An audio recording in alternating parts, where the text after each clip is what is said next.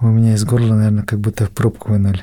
Появилась надежда, новое дыхание, что все заново начать, все это заново попробовать. Это Азамат и его история о том, как он приехал в Москву из Кыргызстана.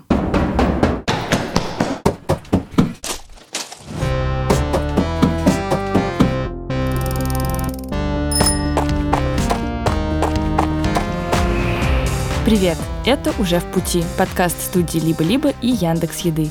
В этом подкасте люди, работающие курьерами, рассказывают о необычном опыте и своей жизни.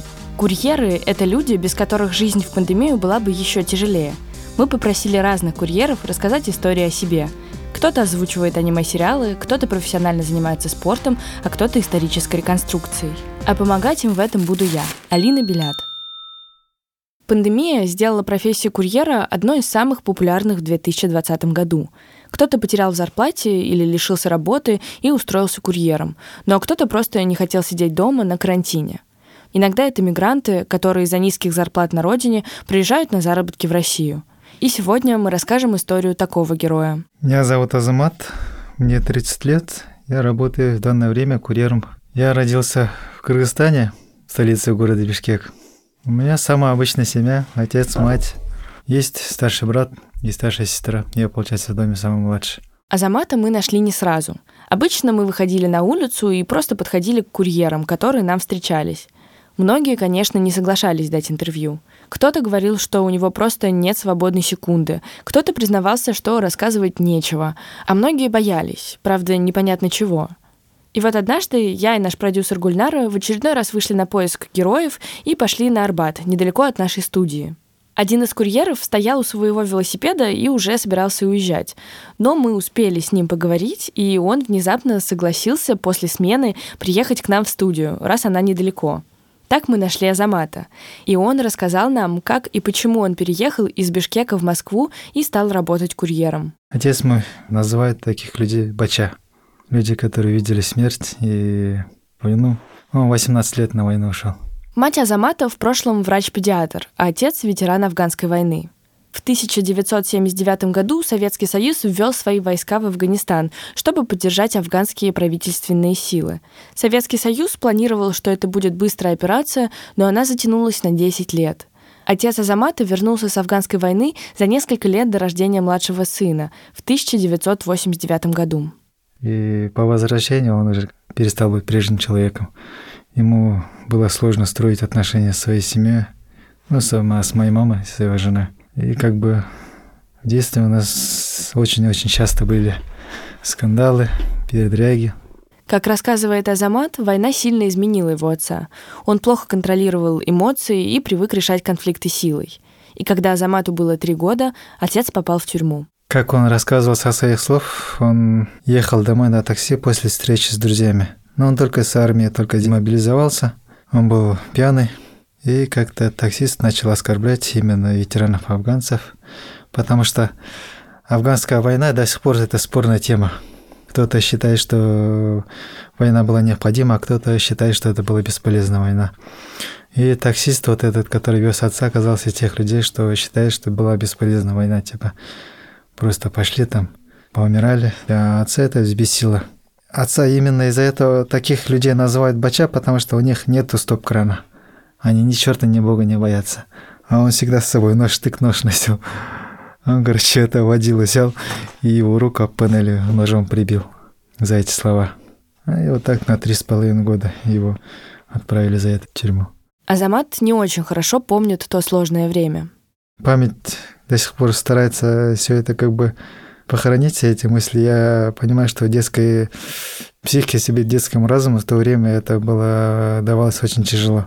Наверное, я видел, как мама по ночам, наверное, плакала, и как ей тяжело было, поэтому. И я до сих пор даже в детстве помню, как мы с мамой, она с тремя детьми в охапку в поезд и к отцу на свидание в тюрьму ездили. Как мы стояли за решеткой, он там за решеткой стоит. Пока отец был в тюрьме, всю заботу о семье взяла на себя мама Азамата. Мама в это время тоже очень многое пережила. Она, получается, одна троих своих детей кормила. На нескольких работах работала, по ночам работала. И уборщица, и кем только не работала. Даже был такой момент, что отец перед тем, как попасть в тюрьму, ну, поссорился с одними людьми из правоохранительных органов. Они как-то пришли и отомстили за отца, как получается, матери, избили ее. И вот этот самый тяжелый момент, потому что ее избили, и уже как бы нужна медицинская помощь, но детей тоже нужно кормить, а некому помогать. И вот она вот больная, хромая вся, в синяках вот так работала так. Но, с другой стороны, моя мама вот, из редкого сорта людей, трудности которых только закаляют. Но она, несмотря на все это, все это пережила, подняла детей. Она женщина волевая, сильная. Некоторые даже мужики с ней духу не сравнятся. В 96 году отец Азамата вернулся из тюрьмы, и жизнь в семье понемногу стала налаживаться. Отец купил машину и стал работать таксистом, а мать начала заниматься торговлей. Возила из Киргизии в Алмату яблоки, а из Казахстана возвращалась домой со сладостями и перепродавала эти товары. А Азамат к тому времени пошел в первый класс. В школе я был тихоней, таких, как мы нас говорили сейчас, задротами, да? Я много читал, из-за этого я русский язык очень хорошо знаю. И пишу, и разговариваю. Даже в свое время стихи даже писал. Азамату нравилось изучать русский язык и литературу, а еще он стал увлекаться российской и советской историей.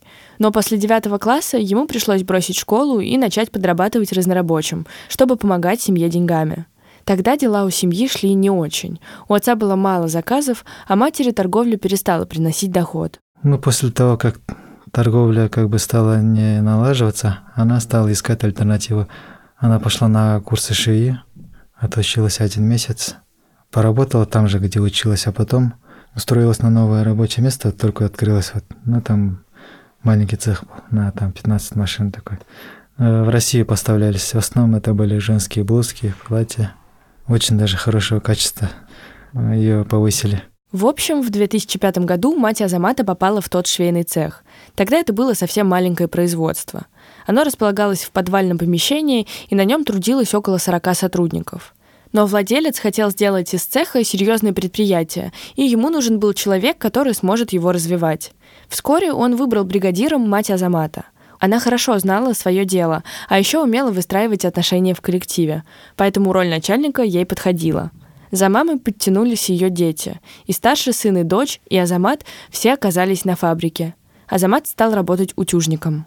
Она пригласила меня, говорит, попробуй вот так. Говорит, ну, ну, вначале утюжником там работал. Утюжники гладят изделия на паровых машинках. Как бы финальная стадия уже получается. После как бы изделия выкроены, сшиты, отделаны. И изделие уже утюжится, вешается на большие вешалки – отправляется на упаковку. Фабрика поставляла в Россию все больше и больше женской одежды. Во многом это была заслуга мамы Азамата. И тогда владелец сделал ее руководителем всего производства и стал его расширять. Там на той же территории он арендовал подвал на одной базе. Такая промышленная база была. И он в последующем купил ну, какой-то определенный участок этой базы. И на нем построил уже более большие помещения, обустроился – в самые лучшие времена там работало 750 вот столько человек даже. Плюс еще иногда учениц нанимали, там еще уже тысячи человек даже, может, входило даже. Вместе с тем, как росло производство, появлялись и новые задачи. И после двух лет работы утюжником Азамата тоже повысили. Руки-то не самые кривые. Я как бы уже умел там что-то делать, чинить так. И постепенно хозяину предприятия уже как бы стало не до этого возиться с хозяйством цеха. И когда между делом я, как сказать, общественных началах начал там ремонтировать лампочки, там то все делать. И постепенно я вот так стал заведующим хозяйством. Полностью, получается, в одно время даже фабрика, все хозяйство, все обеспечение на мне было. Вот, все закупать, все чинить, обеспечивать всю работоспособность фабрики. Так и Азамат, и его мать благополучно работали на протяжении шести лет. Все наладилось, и для их семьи это было счастливое время. Азамат до сих пор с теплотой вспоминает о работе на фабрике. Самый яркий – это летний период, когда у нас, можно сказать, начиналось само это веселье. Мы начинали обливаться водой, играть там, коллектив мама это все это разрешала. Даже в цеху обливались водой. Там потом на полу где-то такой сантиметровый слой воды все плескался. Потом мама не разрешила цеху поливаться, и ребята стали на плечах женщины выводить на улице, обливать их водой. И вот так играли, бесовались. Весело было. А зимой уже зимние игры начинались. Снежки, не снежки.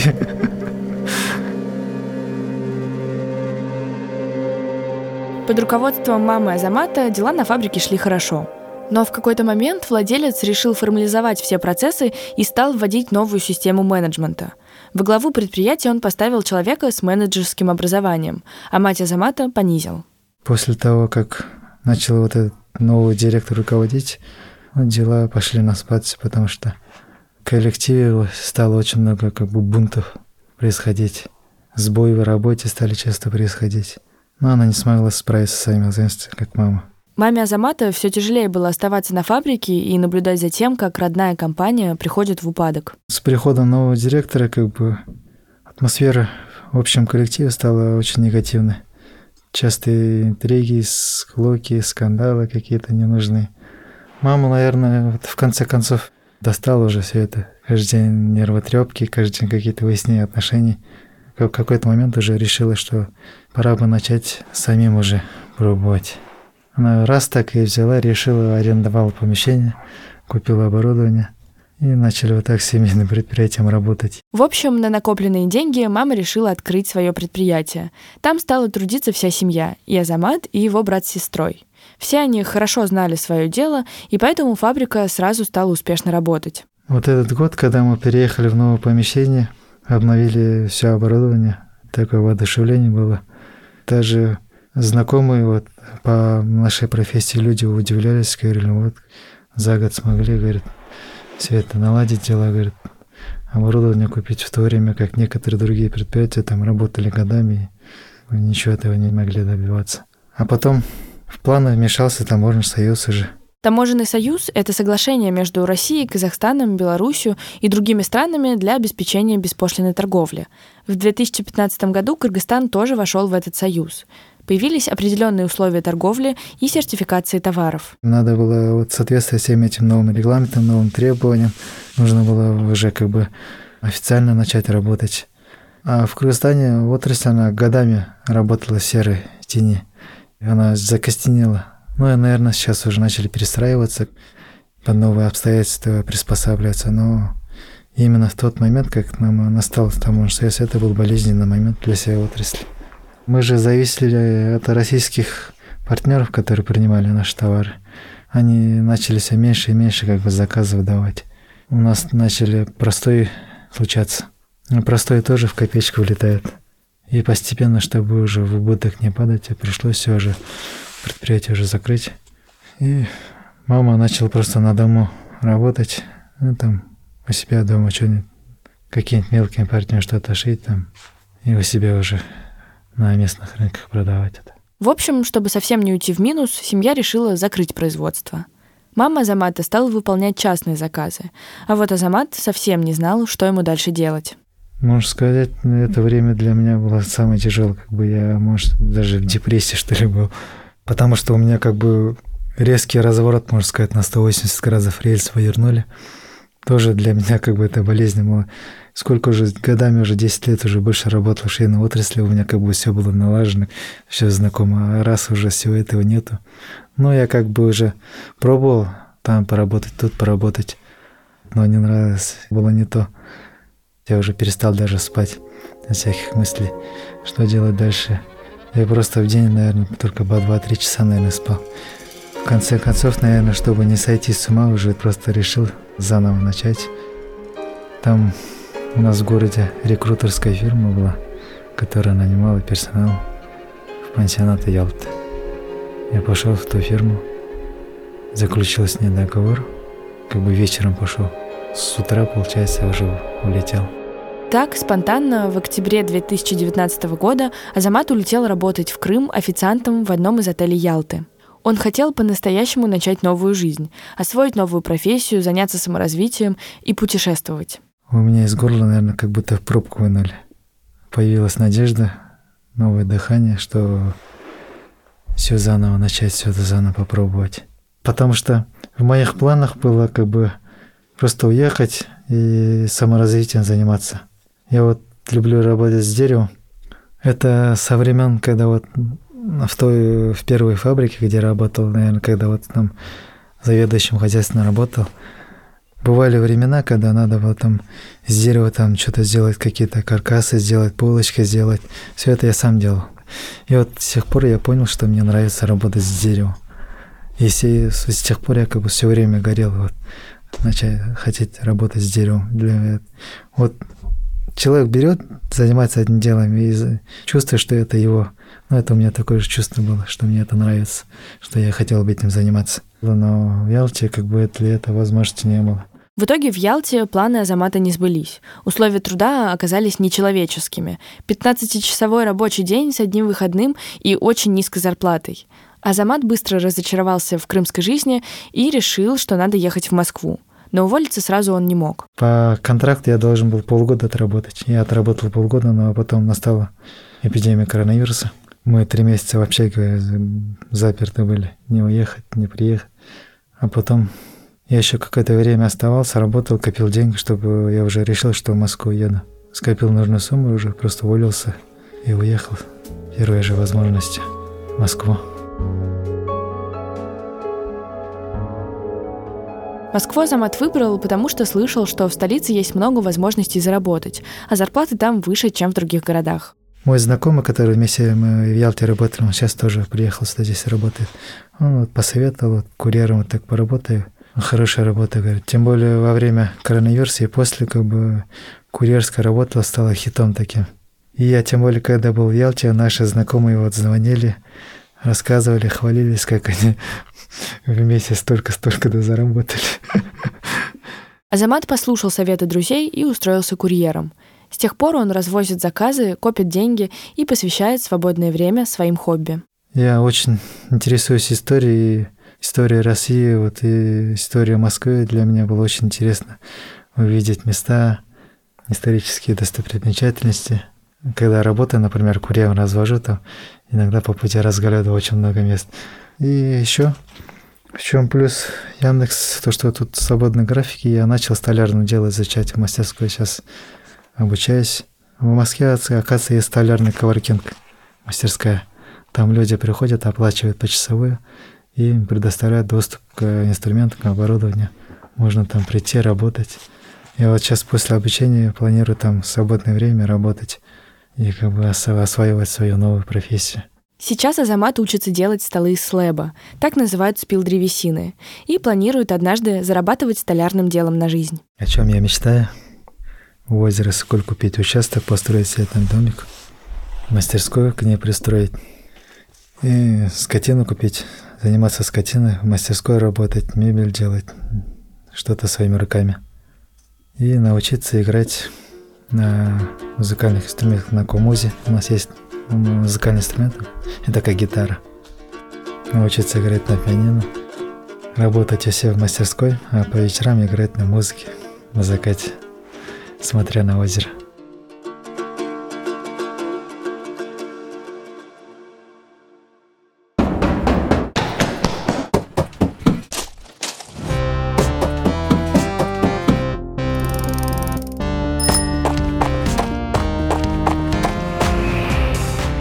Это был подкаст «Уже в пути» студии «Либо-либо» и Яндекс Еды. Над этим выпуском работали редактор Юлия Яковлева, продюсеры Гульнара Делекторская и Ксения Красильникова, звукорежиссер Павел Цуриков и ведущий продюсер Алина Белят. Джингл нам написала Кира Вайнштейн, а обложку нарисовала Таисия Демкина.